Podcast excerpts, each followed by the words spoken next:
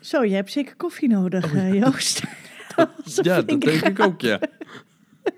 Hey, dat vind ik trouwens wel grappig, hè? Want in principe mensen drinken koffie omdat ze dan wakker willen worden. Ja, Maar nou moet ik zeggen, als ik s'avonds koffie drink, dan ehm, kan ik best ook nog wel slapen. ja, Er zijn heel veel mensen die dat niet kunnen. In ieder geval die zeggen, als ik koffie drink, kan ik niet slapen. ja. Maar ik heb daar eerlijk gezegd niet zo'n probleem mee. Hoe zit dat eigenlijk? ja eh, eh, het schijnt zo te zijn dat je genetisch, ehm, eh, dat het genetisch bepaald is of je tegen cafeïne kan, ja of nee. Dus het kan eh, in de familie zelfs zitten dat mensen gewoon prima tegen cafeïne kunnen, terwijl een andere familie dat helemaal niet heeft.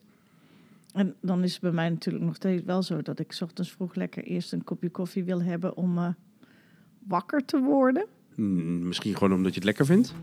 Denk het. Het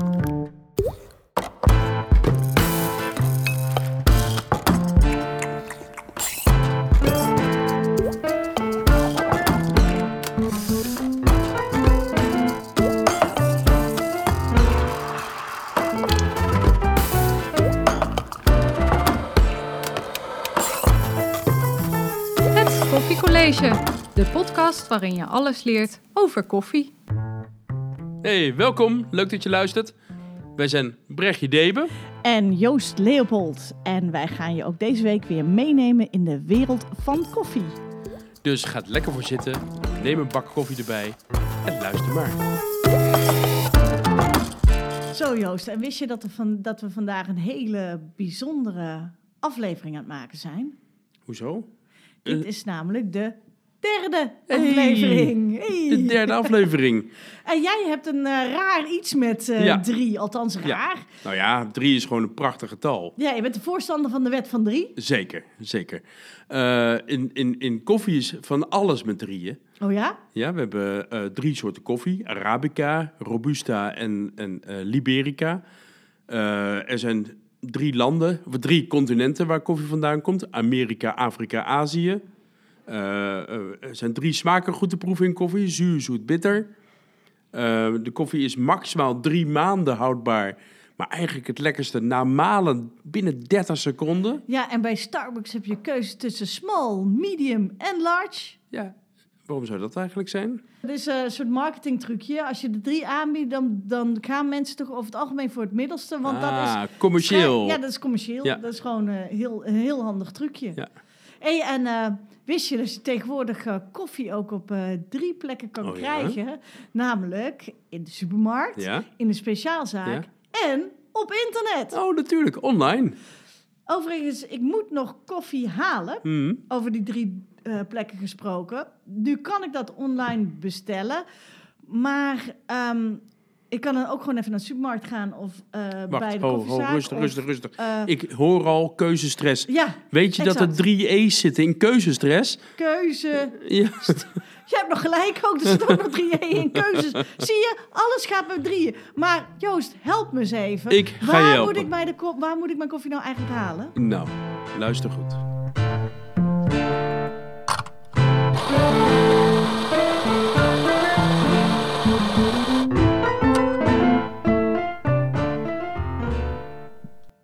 Vinden van je juiste koffie voor je filter- of espressoapparaat is best een uitdaging. Want waar begin je? Er zijn zoveel keuzes dat we met recht kunnen spreken over de bomen en het bos. Ik ga het zo eenvoudig mogelijk voor je maken. Zie dit als een routekaart waardoor je zo snel mogelijk op jouw favoriete bestemming komt. Kies de juiste branding voor je zetmethode. Espresso koffie is medium tot donkere branding. Filterkoffie is lichte tot medium branding. Dus je kan zeggen, medium branding is geschikt voor beide zetmethoden. Dit wordt ook wel omni-roast genoemd en smaakt zoet-zuur wanneer het gebruikt voor espresso en zoet-bitter wanneer het gebruikt voor filter. En als we het dan toch over smaken hebben, kies wat jij lekker vindt.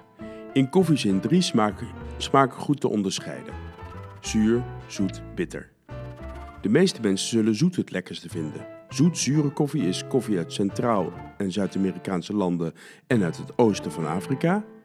Zoet-bitter is koffie uit Azië en West-Afrika. Je houdt vast van koffie met een lange afdronk en een vol, rijk mondgevoel. De natuurlijke suikers en de vetten in de koffie zullen daarvoor zorgen. Bij oude koffie zijn de vetten en suikers verloren gegaan. Kies dus voor zo vers mogelijke koffie.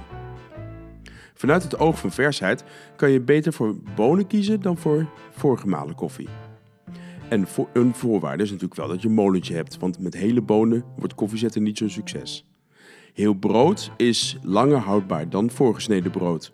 Bonen zijn 1 tot 3 maanden houdbaar, gemalen koffie is 1 tot 3 minuten houdbaar. Als je wil kiezen voor zo vers mogelijke koffie, zoek dan de branddatum op de verpakking. Steeds meer koffiebedrijven communiceren deze datum op de verpakking, zelfs koffiemerken uit de supermarkt. De supermarktkoffies communiceren uh, echter dat de koffie tot een jaar na branddatum nog te gebruiken is. Maar Arabica koffie is maximaal drie maanden houdbaar. Koffie met Robusta is ongeveer negen maanden houdbaar, tot na de branddatum. Uh, natuurlijk als de koffie bewaard wordt op een koele, donkere en droge plaats.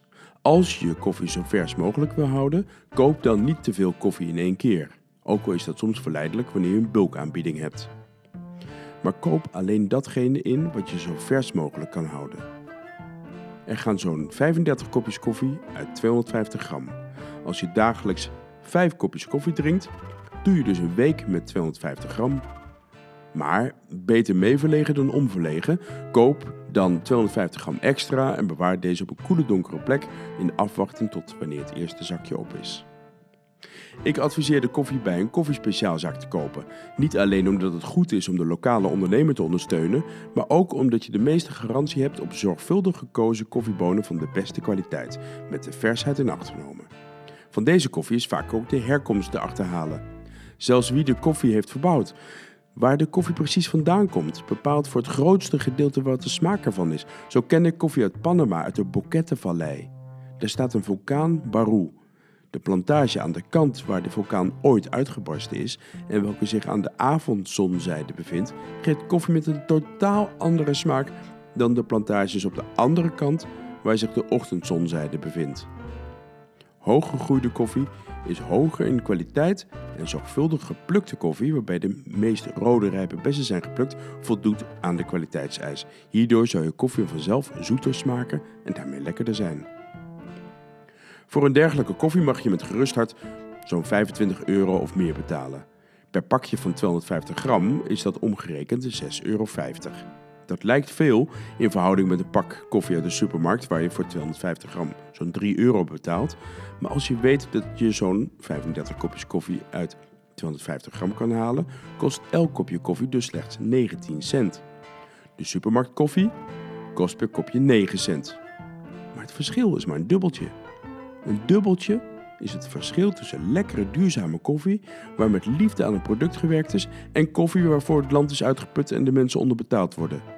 Nou, over dit heldere verschil kan Brechtje je alles vertellen. Omdat het verhaal achter de koffie net zo belangrijk is als de unieke smaak, raad ik je een single origin, single region of zelfs single estate aan.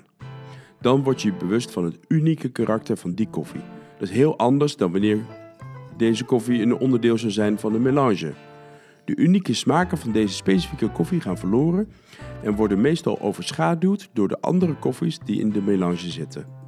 De smaak is dan gemaakt door de koffiebrander, vergelijkbaar met een groentesoep waarbij alle verschillende smaken met elkaar vermengd zijn en een prijssoep waarbij je heel duidelijk de prei kan proeven. Nou, concluderend adviseer ik verse koffiebonen met de juiste branding aan te schaffen bij de koffiespeciaalzaak waar je een goede prijs voor betaalt en waar de herkomst van bekend is.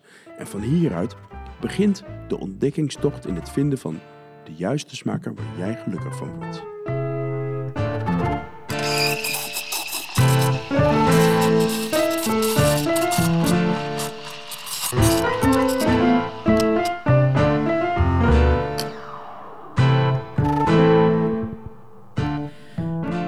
Joost, jij hebt het over uh, um, de houdbaarheid uh, mm -hmm. van koffie. Maar um, dat, vind ik, dat is altijd een beetje een, een, een vaag begrip. Want meestal staat er op ja. het product gewoon als je een sla of weet ik wat ja. ander product koopt, zet tenminste houdbaar tot. Want ja. daarna is het ook gewoon bedorven. Ja. Uh, maar koffie bederft toch niet? Nee, dat is het uh, rare van koffie. Eigenlijk zou het mooiste zijn als koffie blauw wordt of groen wordt op het moment dat het oud geworden is. Maar dat, dat is helaas niet zo. In de koffie zitten gassen en die gassen nemen de aroma's mee. Die gassen kunnen verloren gaan en die zie je niet. En daarmee zie je de aroma's ook niet verloren gaan. Eh, de koffieboon lijkt als het ware exact hetzelfde als wanneer het vers was. Ehm, ja, het is dus heel anders dan eh, melk wat bederft of yoghurt wat bederft. Of Dus je brood. ziet het niet. Aan het uiterlijk kan je niet zien of een boon Nee, oud aan het is. uiterlijk kun je het niet zien of het oud geworden is. Maar ik heb wel eens dat je bijvoorbeeld als je kijkt in een stolp van, eh, van, Ja. van Starbucks of zo, dan Ja, zie je je- van die vette. Ja, dat heeft met de branding te maken. Hoe donkerder gebrand, hoe meer vetten aan de oppervlakte van de koffieboon te vinden zijn. Je kan dan wel zeggen, als je zo heel donker gebrande koffie hebt, waar je op een gegeven moment geen vetten meer ziet, dan heb je oude koffie. Oké. Ja? De- en Dus- en ehm, de glans van, eh, je moet je voorstellen, de glans van een torretje, een Ja. zwart torretje, een beetje eh, mat glans. Uh-huh. Als je dat ziet op een koffieboon, dan kan je daarmee ook wel enigszins ervan uitgaan dat de koffie oud geworden is. Oké, dus eigenlijk is een, een, een goede boon die eh, niet al te donker gebrand is, is gewoon, Droog is gewoon dro droog, droog uiterlijk. Misschien hier en daar een klein glinstering van een oliedruppel wat naar buiten Mhm. komt. Ja, dat is een goed teken eigenlijk. Dan zie je dat er nog voldoende versheid in de koffieboon zelf zit. En kan je als je het pak openmaakt het ook ruiken? Ja, als je ehm, de geur kent van bastardsuiker, Mhm. ja, dat is een beetje eh, het is karamelachtig, ehm zoet-bitter. Dan, als je dat ruikt aan je koffiebonen, dan heb je te maken met oude koffie. Oké. En, ehm, en ook wel, ik vind het soms ook wel eens een beetje, een beetje muffig ruiken. Ja, dat wordt dan ook een beetje muffig, precies. Ja, een beetje, een beetje Ja. muffige geur. Ja. ja, dus als je je koffie openmaakt en, en je ruikt een hele mooie, diepe, complexe geur van, van ja, versheid. Mhm. En versheid is sprankeling, versheid is zoetheid, is, Ja, is, is ja. com- ja, complexiteit. Dus heel veel verschillende Je geuren. ruikt ook gewoon echt letterlijk, Ja. weet je wel, dat is ook een beetje Net zoals natuurlijk- vers brood eigenlijk, Ja, zo precies. lekker is. Ja. Precies, je ruikt een beetje alsof je, ja, voor, eh, ook, dat heb je natuurlijk bij gemalen koffie, wat dan zo vacuüm verpakt is. Je doet Ja. zo'n pak open en in één keer komt er zo'n soort van walm van koffiegeur uit. Dan weet je dat, ja, dat daar zitten dus alle geuren nog zo van lekker is dat, nog in. precies. Dat is wel heel erg eh, lekker. En nu geef je ook aan van je moet je koffie kopen bij de koffie speciaalzaak. Ehm, nou zijn er niet heel erg veel echte winkeltjes waar je alleen maar Nee. koffie kan kopen of koffie Nee, en thee wel- kan kopen. Er zijn wel koffiebarretjes open. En heel vaak verkopen de koffiebarretjes de koffie die ze schenken. Mhm. Niet altijd door hen zelf gebrand, maar soms ook wel door, eh, van, van koffieaanbieders. Mhm. Eh, dus dat geldt ook eigenlijk als een koffiespeciaalzaak. Ja, Maar er zijn ste- steeds meer ehm, eh, koffiebranders, koffieaanbieders, die de koffie via online aanbieden. Dus via oh, ja, webshop. Ja, ja, dus dan kan je gewoon rechtstreeks bij de koffiebrander... kan je dan dus inderdaad koffie halen. Ja, precies. Ehm, nou, dan ga ik zo meteen maar even eh, online gaan kijken. Want ik moet natuurlijk Ja. nog koffie kopen. Dus dan ga ik even bij een van onze favoriete branders eh, een koffiebestelling plaatsen. Het voordeel is dat je dan dus ook niet de deur uit hoeft. Want Nee, precies. er ligt nu nog steeds een pak sneeuw. Of Ja. het is vooral erg glad buiten. Het is echt raar wat het, wat, wat het klimaat tegenwoordig doet. Ja, die sneeuw eh, die, was echt totaal onverwacht. Ik bedoel, het, het We klimaat... hebben jarenlang geen sneeuw gehad.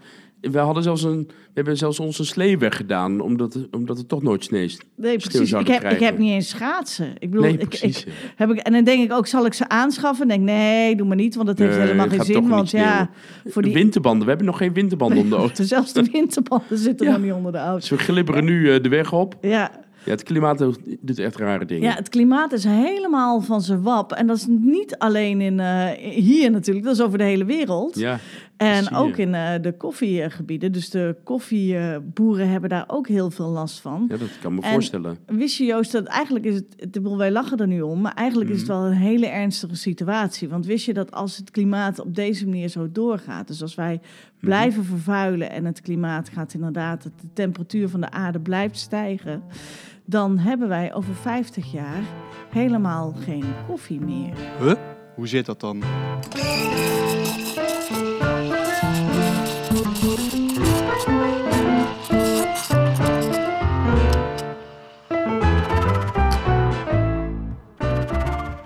Groeit in een subtropisch klimaat. Hier kent men niet de seizoenen zoals wij die kennen: zomer, herfst, winter en lente. Daar heb je ook wel vier seizoenen, maar die zijn onderverdeeld in warm-droog, warm-nat, koud-droog en koud-nat seizoen. Regen en droogte wisselen elkaar af. Nou, tot tien jaar terug kon je nog wel zeggen dat daar een vaste regelmaat in zat. Maar net als dat wij al acht jaar geen witte kerst meer hebben gehad en de temperaturen bij ons in de zomer kunnen stijgen tot wel 40 graden, zie je in de koffiegebieden ook dat het klimaat niet meer zo voorspelbaar is als dat het ooit was. Seizoenen konden vroeger op de kalender worden voorspeld. In de oktober begon dan het regenseizoen en dan regende het ook echt iedere dag. En wanneer het droog was, dan viel er ook echt geen spatje regen. Naast dat we niet meer weten wanneer die seizoenen beginnen en eindigen, is het regenseizoen niet meer zo nat en kan het tijdens de droogte ook wel heel droog zijn. Koffieboeren met een agrarische praktijk zijn afhankelijk van de seizoenen en weten dan dus ook niet meer waar ze aan toe zijn. Maar niet alleen de koffieboeren, ook hun koffiestruiken raken van slag. Ze komen niet goed tot bloei of geven minder bessen. En met te veel vocht is kans op rottende bessen groot. En met te weinig vocht drogen de planten weer uit. Een nieuw klimaat brengt ook weer nieuwe ecologische omstandigheden met zich mee. Nieuwe biodiversiteit. Dat is niet altijd positief. De bedreigende koffieziekte bladroest verspreidt zich inmiddels al in alle koffielanden. Planten die geïnfecteerd zijn, laten, met, uh, laten hun met gele en bruine vlekken bedekte bladeren vallen. Hierdoor wordt de fotosynthese van de plant stilgelegd en dat heeft weer effect op de ontwikkeling van de bessen. En ook insecten zoals de koffiebesborder vernietigen de oogst. De koffiebesborder is een soort klein torretje dat zich boort in de bes en daar zich nestelt. In eerste instantie is dat vanuit de buitenkant niet zichtbaar, maar van binnen wordt de bes door de larven volledig uitgehold. En aangetaste struiken laten hun bessen te vroeg los. Jaarlijks veroorzaakt dit kleine beestje 400 miljoen dollar aan schade. Wanneer de bessen geplukt zijn, moeten ze drogen. Nou, dit gebeurt op grote tafels, droogbedden en op de patio. Het vocht moet uit de bonen, zodat ze op een veilige manier vervoerd en verkocht kunnen worden. Dan helpt het niet als er ineens onverwacht toch een regenbui overheen komt. Boeren improviseren met plastic bescherming, maar onder dit plastic is er een grote kans dat de bessen beschimmelen. En dan kan je je oogst weggooien. Daarnaast huurt de koffieboer vaak externe plukkers in om te helpen bij de oogst. Dit zijn vaak rondreizende medewerkers die dan in het ene gebied en dan weer in het andere gebied werken. Het is uh, vaak zwaar werk waarvoor niet veel betaald wordt, dus niet echt populair werk. Het vinden van genoeg plukkers op het juiste moment is dan ook een lastige klus voor de boer. Zeker wanneer je niet precies duidelijk is wanneer je die plukkers het meest nodig zal hebben. Nou, de klimaatverandering heeft een grote impact op de praktijk van de koffieboeren. En dat geldt voor alle koffieboeren over de hele wereld.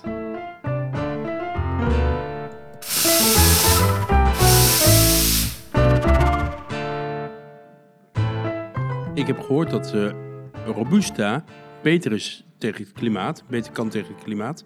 Moeten boeren dan daarop overstappen? Uh, het klopt inderdaad dat Robusta beter uh, bestendig is tegen het klimaat. En dat heeft er onder andere mee te maken dat Robusta, um, dat, dat, dat, dat het, hoe heet het, ja, het is op zich niet, het is niet in zoverre echt meer bestendig tegen klimaat, maar het is meer bestendig tegen al die veranderingen. Oh ja. En je kan makkelijker, op zich kan je makkelijker, robusta is een makkelijkere plant om te planten. En, en daarmee maakt het je als boer flexibeler, zou ik maar zeggen, om, om robuuster te planten. Dat is minder risico. Als bijvoorbeeld een, een, een, als je een Arabica-plant wil planten, dan, uh, nou ja, dan ga je naar het, uh, het, het, plaatselijke tuincentrum waar je dan een plantje koopt. Dan zet je in de grond. En dat, en dat duurt dan vijf jaar voordat je daar oogst voor hebt. Nou, bij Robusta bijvoorbeeld duurt dat drie jaar. Dus, Oh, ja. als, eh, dus, dus voor een Robusta plant kan je makkelijker zeggen van... nou ja, als, hè, als het niet goed gaat met die planten... dan zetten we er toch nieuwe neer. Weet je, is, is Ja. makkelijker vervangbaar. Daarnaast is het, ook wel, is het op zich ook wel een stevigere plant... omdat, eh, omdat die, hoe heet het, er, zit, er zit meer... eh, ook meer cafeïne in. Maar dat maakt Mhm. ook dat hij zichzelf weerbaar is tegen diverse insecten. Want het is een soort, ja, het is ook een soort gif. Nou, dat is hè? eigenlijk een ideale plant, toch? Eigenlijk is het een ideale plant. Waar het niet dat Robusta veel minder lekker is of veel minder goed Ja. te drinken is dan Arabica koffie. Mhm. Dus eh, wij, onze voorkeur, onze smaakvoorkeur gaat nog steeds uit naar Arabica koffie. Dus ja, het heeft niet heel erg veel zin voor een koffieboer om nou heel veel Robusta te planten. Want daar is ook gewoon Nee, veel minder precies. vraag naar. Ja. Dus ik denk, ja, ik bedoel, het, het, het is altijd, het is voor een, voor een boer die, die eh, Robusta heeft, is het op zich prettiger en is Mhm. iets meer bestemd tegen de situatie waar we in zitten. Maar ik zou, niet, eh, ik zou een boer niet meteen adviseren om dan over te gaan op Robusta, eh, Robusta planten. Nee. Dus ze blijven op Arabica koffie. Ze moeten hoger gaan op de berg om de koffie eh, te goed, goed te verbouwen. Mhm. Ehm, maar logistiek is dat een enorme uitdaging natuurlijk, omdat daar eh, geen wegen naartoe zijn. Ja. Eh, eh, moet dan, moeten de koffie inkopende landen eh, daar zorg voor dragen eigenlijk? Dat zou op zich wel een idee kunnen zijn. Ik denk ja, maar dan blijft het nog steeds. ehm, wat, wat, de, de vraag naar koffie stijgt. Mhm. En eh, dat blijft zo, ondanks eh, corona of wat dan ook. Er blijft nog steeds een enorme groeiende vraag naar koffie. En willen we aan die vraag voldoen, dan zal er ongeveer 20, eh, 10 tot 20 miljoen hectare aan grond bijgeplant moeten worden. Willen we over 50 jaar, waar ik het ook over had, zeg maar over 50 jaar ook nog steeds aan de vraag kunnen voldoen als die Zo. ook blijft groeien. Maar ja, dat, eh, een berg heeft een puntje. En een bergwand is natuurlijk qua oppervlakte kleiner dan het laagland. Ja, tuurlijk. Dus je kunt niet eindeloos naar boven gaan. En daarnaast is het ook nog eens zo dat koffie groeit in bosrijk gebied. ja.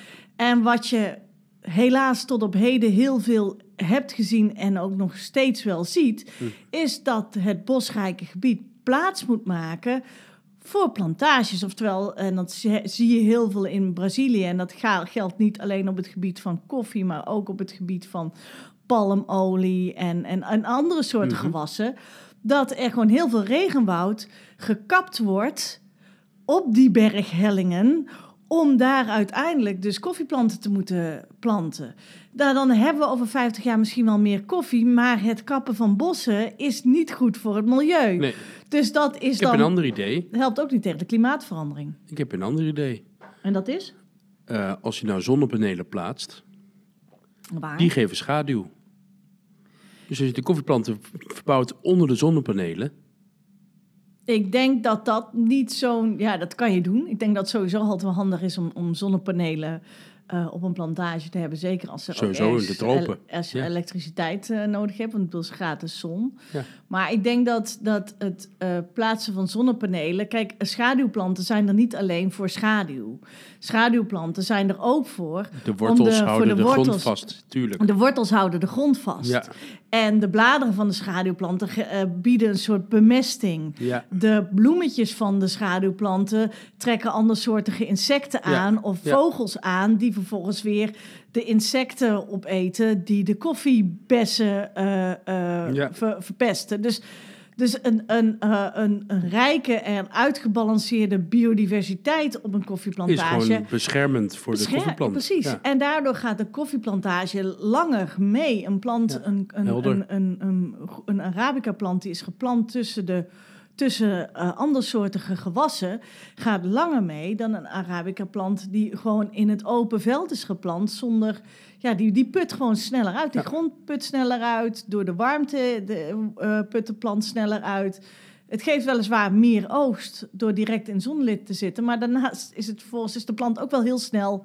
ja, op Ja. eh, klaar dus het is op lange termijn is, is dat gewoon niet verstandig om dat te doen. Dus de, wat, wat dus op lange termijn nodig is, is dat eigenlijk boeren steeds meer gaan plant, leren planten Mhm. in bosrijk gebied. En eh, ook in bestaande, bestaand bosrijk gebied, maar ook moeten gaan eh, bedenken van jee, eh, als ik niet kan leven alleen van de koffie, Mhm. waar kan ik dan nog meer van leven? Ja. En dan helpt bijvoorbeeld het planten van, van bananenbomen, zou ik maar zeggen, je plantage ook. Ja. Want ja, dan kan je ook natuurlijk je Sla bananen je- verkopen. Sla je twee vliegen in één klap natuurlijk. Exact. Ja. Je, je kunt je bananen verkopen en je kunt je koffie verkopen. En je, ja, je hebt ook dan misschien wel veel meer oogsten per jaar. Want het ene moment is je bananen rijp Ja. en het andere moment is je koffie eh, rijp. Kijk, Dus eh, eh, er valt nog wel wat aan te doen. Veel werk en, in, de, aan de, hoe zeg aan de je- winkel. Aan de winkel, precies.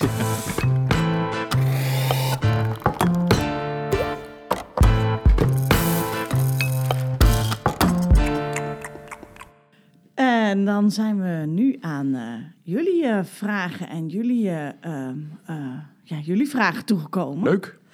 En ehm, we krijgen nu langzamerhand inderdaad wat vragen binnen van, me- van de luisteraars. We merken dat er steeds meer mensen luisteren en dat wij deze podcast niet voor niks maken. Want er zijn inderdaad echt wel wat vragen of problemen waar jullie tegenaan lopen. Ja. En, eh, nou en, ja, we, en we hebben de krant al gehaald ja, we hebben de met krant de ook. podcast. Ja, we hebben de krant ook al Dus, eh, gehaald. dus eh, Dus we, er zullen wel heel veel vragen gaan komen. Dus ja, leuk. dus we merken echt dat, er, dat, er, ja, dat het leeft. En eh, ehm, ja, de eerste vraag die wij kregen was meteen een leuk audioberichtje. Naar aanleiding van onze eerste aflevering, waarin Joost het heeft eh, gehad over de aanschaf van espresso-machines. Ja. Ehm, en eh, nou ja, laten we maar gelijk eerst even naar deze vraag eh, van, eh die is van Yvonne Koopman. En eh, laten we maar even naar deze vraag luisteren. Leuk. Hoe zit het eigenlijk met molens die wat grotere hoeveelheden koffie kunnen gaan malen? Laten we zeggen 250 of 500 gram koffie. Ik weet dat je koffie het liefst vers gaat malen en direct gaat gebruiken. Maar ehm, hier in mijn keukentje heb ik een kleine home roaster staan. Dus ik eh, zet koffie te branden voor mezelf. En die geef ik natuurlijk ook graag aan vrienden. Alleen hebben heel veel vrienden van mij nog een filterkoffiemachine en willen dus niet investeren in een molentje. Dus vragen ze aan mij om koffie voor ze te gaan malen. En ik twijfel een beetje wat daar de juiste molen voor zou zijn.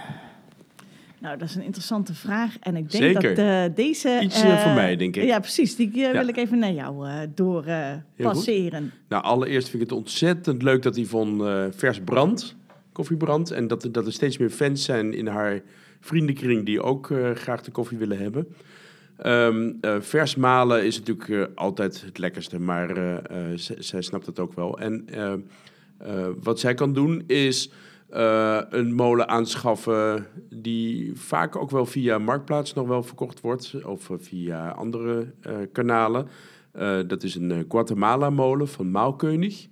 Ja. Dat zijn de kleinere shopgrinders. En Een shopgrinder. shopgrinder is eigenlijk een, een, een ander woord voor een molen die je gebruikt voor winkelverkoop. Oh ja. ja, de naam zegt het al. Ja, en daarin kan je, wanneer je een kilo koffie erin doet, kan je binnen 20 seconden heb je je kilo koffie gemalen. En, en, en wat, wat, maakt dat, wat maakt het verschil tussen een shopgrinder en een... Ja, een, een- De, de grootte van de maalschijven, Ja? hoe groter de maalschijf, hoe sneller het maalt. Oké. maalwerken is. Eh, je kan ook eh, bij shopgrinder veel makkelijker, veel sneller de juiste maalfijnheid afstellen. Mhm. Eh, vaak heb je een gradatie van 0 tot 10. En 0 is dan echt zo poederfijn als Turkse koffie. En 10 is zo grof dat je ermee kan puzzelen. Oké. Dus, dus, dus je kan heel snel de juiste maling afstellen. Ehm, eh, we hadden ooit bij Bootkoffie een molen die een VTA6S heette. Prachtige, chique naam. Die zag er ook Mhm. uit als een R2-D2 van, de, van Star Wars. Eh, die ging op krachtstromen. Die kon echt binnen, volgens mij, 20 seconden een kilo malen. Het was echt bizar eh, snel. Ja, maar dat heb je niet in je eigen keuken staan. Nee, dat Zeker heb je niet niet- als het op nee. krachtstroom moet. Nee, nee. Nee, maar zo'n eh, zo'n eh, molen... eh, ja, ik heb er ooit eentje gehad van 300 euro hier. Mhm. Eh, maar eh, eh, dat is wat te doen. En anders toch een thuismolentje... zoals de Barazza of de eh, K30 Home... Mhm. Dat, dat is een klein molentje waarbij je ook heel snel kan afstellen. Ja, eh, 250 gram kan je ermee mee malen. Het duurt ongeveer 70 seconden. Ja. En als je dus een kilo wil doen, dan ben je vier Dan- minuten bezig. Nou, iets minder dan... eh, Ja, ja. vier- en dan moet je eigenlijk per, de- per keer eh 250 gram malen. ja. En dat in de zak doen. En vervolgens Mhm. weer nieuwe bonen erin doen. Want eh, het, het hoppertje kan maar een kleine hoeveelheid boontjes aan. Ja, en eh, ehm, waar kan je zo'n zo'n mo- zo'n zo'n zo'n zo'n shopgrinder, hè? kan je die gewoon ook in de gewone winkels vinden? Of waar moet je zo'n, moet je daarvoor best bij hele speciale... Je moet wel bij eh, de, de eh koffiespeciaalzaken zijn. Ehm, en dan meer de dealers eigenlijk. Dan de, eh, dan de eh, kookwinkels. Mhm, Ehm, eh, of, of online. Ja. Ja. En, en is het verstandig, want je, we hebben al aangegeven, het is niet zo verstandig om een espresso-machine tweedehands aan te schaffen. Nee, Hoe zit dat eigenlijk met koffiemolens? Eh, molens zijn wat dat betreft veel eh, makkelijker tweedehands te kopen. Eh, het enige wat mis kan gaan is dat er iets tussen de maalschijven is gekomen. Nou, eh zet je maalschijven kost 65 euro. Dus Mhm. je zou die met gemak kunnen vervangen. Mhm. Ehm, eh, eh, Maar controleer het- dat dan het- wel, want Ja, dat is ja, ook toch wel zeker. weer 65 euro. ja, dat is waar. Nee, eh, wat dat betreft is het makkelijkste eigenlijk om een molen te kopen via een dealer. Mhm. Eh, een dealer die, ehm, eh, die gespecialiseerd is in, in apparatuur natuurlijk, koffiemolens. Ja. Dan zou ik daar naartoe gaan en kijken of ze daar mooie aanbiedingen hebben. Ja. En dan, da- daar lopen ze vaak ook de apparatuur na Ja, om te bepalen of het goed is. ja. Ja, en, en ja, eh, zonder eh, gelijk reclame te maken, maar wij verkopen natuurlijk ook wel wat molentjes toch bij de Ja. espresso-apparaten. Ja, ehm, eh, wij, wij weten de kanalen, dus je kan ook via ons de molen aanschaffen. Mhm. En dan kunnen wij kijken hoe we, hoe Ja. we dat hier in huis kunnen krijgen. Dus dat kan ook gewoon Ja. via ons. Ja. En dan nog even terug te komen natuurlijk wel op jouw verhaal over versheid. Ehm eh, ik vond jouw vrienden willen natuurlijk gemalen koffie. Zorg dan wel dat ze dat goed bewaren. Want zeker Ja. als je een kilo gaat malen... waar ze misschien wel een maand mee willen gaan doen... Ja. dan is een kilo gemalen koffie is natuurlijk vrij snel oud. Dus ik zou Ja. zeggen, laat ze gewoon wat vaker langskomen... voor 250 gram. Is ook gezellig, zie je ze wat vaker... Precies. dan dat je meteen een kilootje Goed idee. maalt. Toch? Ja, zeker een goed idee. Nou, ik hoop, Yvonne, dat we je daar hiermee eh, hebben geholpen met het eh, met de antwoord Leuk, op deze vraag. vraag. Ehm, dan hadden we nog een tweede vraag. En dat was een vraag die we gewoon in de mail hebben gekregen. Dus die ga ik even Mhm. voorlezen. Ook weer een vraag die eh, voor jou eh, interessant is. En die eh, weer meer betrekking heeft op de tweede aflevering. Namelijk, ik wil 1 liter koffie zetten met mijn Chemex. En je hebt vorige week uitgelegd wat dat is. Ja. hè? Zo'n glazen kan in Zo'n zo'n zandloperkan. kan. Dus ik wil 1 liter koffie zetten met een Chemex. Ehm, wat kan ik het beste doen? Eh, meerdere Chemexen gebruiken. Welke verhouding eh, koffie, eh, welke verhouding koffie moet ik dan zetten? Ja. Ehm, ja, hoe, hoe moet ik dit aanpakken? Ja. ja, er zijn verschillende manieren om het aan te pakken. Ehm, eh, je kan. je kan, veel meer, je kan net zoveel koffie doseren als je nodig hebt voor 1 liter water. En ik ga dan meestal uit van 60 gram op 1 liter water. Dus Hoeveel de- kan er in zo'n Chemex? Kan? De, de kan onge- ja, het ligt aan hoe groot de Chemex is natuurlijk. Maar Zo'n een gemiddelde 6 tot 8 eh, kops Chemex heeft maximaal 800 gram. En Ja, hoeveel dus als je echt een liter? liter wil zetten, dan, moet je, eh, dan kun je dus een sterkere koffie maken. Ja. En die vervolgens aanlengen met water. En op die manier heb je een liter. Oh, Oké. Zo kan je het doen.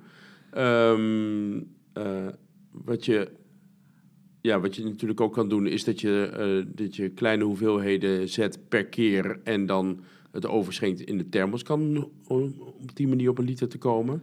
En, en dat blijft wel goed warm en ook goed op smaak? En dat, eh, zodra je de thermoskan goed verwarmt, dan blijft het goed warm. Ja. Ja, waar je natuurlijk rekening mee moet houden, is dat als je koffie zet, dat je niet precies een liter koffie daadwerkelijk in je kan hebt. Of bij wijze van spreken, als je een halve liter koffie zet, dat je niet ook een halve liter drank in je kan hebt zitten. bedoel je?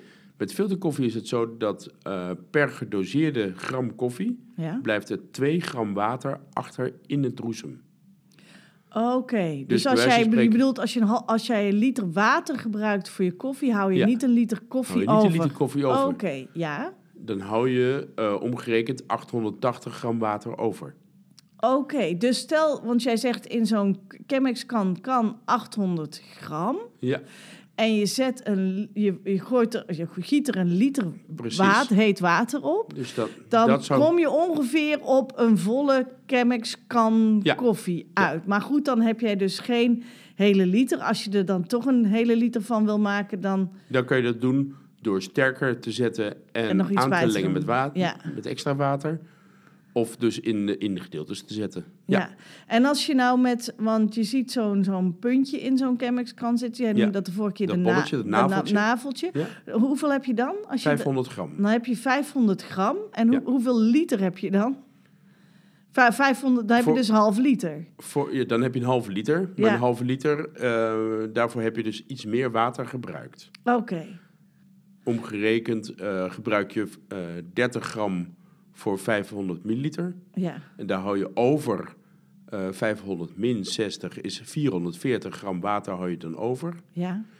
Dus eh, ehm, eh, om precies op 500 te zitten, moet je dus ook meer doseren. Oké. Oké. Oké. Nou, ik- Ingewikkeld, hè? Ja, het, het is, dit is toch een soort hogere wiskunde bijna. Ja, je als je niet Moet uitkijkt. rekenen, ja. Dit ja. is, eh, dit is, eh, hiervoor moet je inderdaad heel veel rekenen. Ja. Maar ehm, nou ja, eh, dit gaat er waarschijnlijk voornamelijk om als je voor grotere groepen zet. Ik neem aan misschien wel dat deze, eh die deze vraag heeft ingestuurd ook een koffiezaak heeft. Zoiets, of iets of, eh, dergelijks. Dat hij dus inderdaad... Of een eh, grote familie heeft. of een grote familie heeft, Ja. of zelf een enorme koffiedrinker is. Ja. Dat kan natuurlijk ook. Met een grote familie zou je natuurlijk ook kleinere kopjes kunnen aanbieden. Ja, precies. Dan valt het, dan valt het niet zo op. Precies, ja.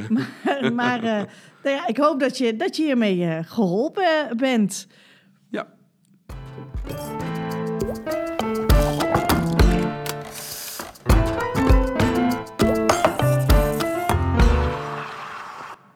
Zo, ik, ik vond het leuk om weer eh, van alles te vertellen over koffie.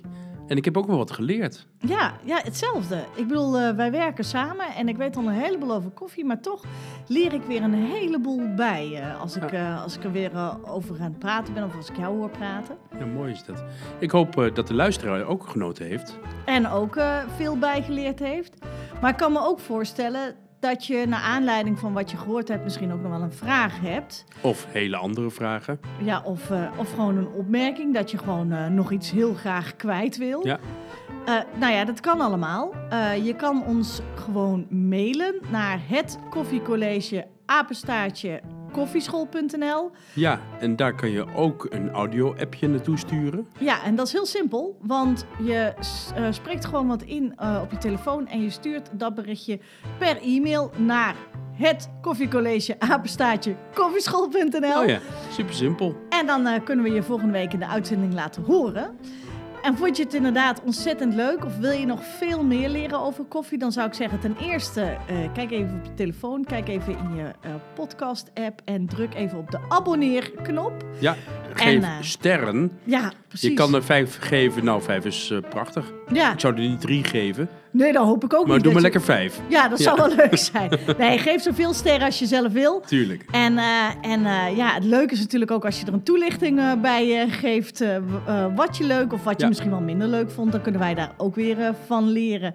En hopelijk, eh, ja, hopelijk dan horen, ben je de volgende week weer van de Ja. partij. En, eh, en nog het laatste ding eh, is, eh, ja, als je het leuk vindt, vertel het ook gewoon even door naar je, aan je vrienden en aan je Ja. kennissen of je collega's of je, of, je, of je familie of je ooms of je tantes of je opa of je oma. Ja, iedereen die van koffie houdt. En iedereen die het beste uit zijn koffie wil halen. En dan nog even dit. Mannen moeten zijn als koffie. Goed, sterk en warm.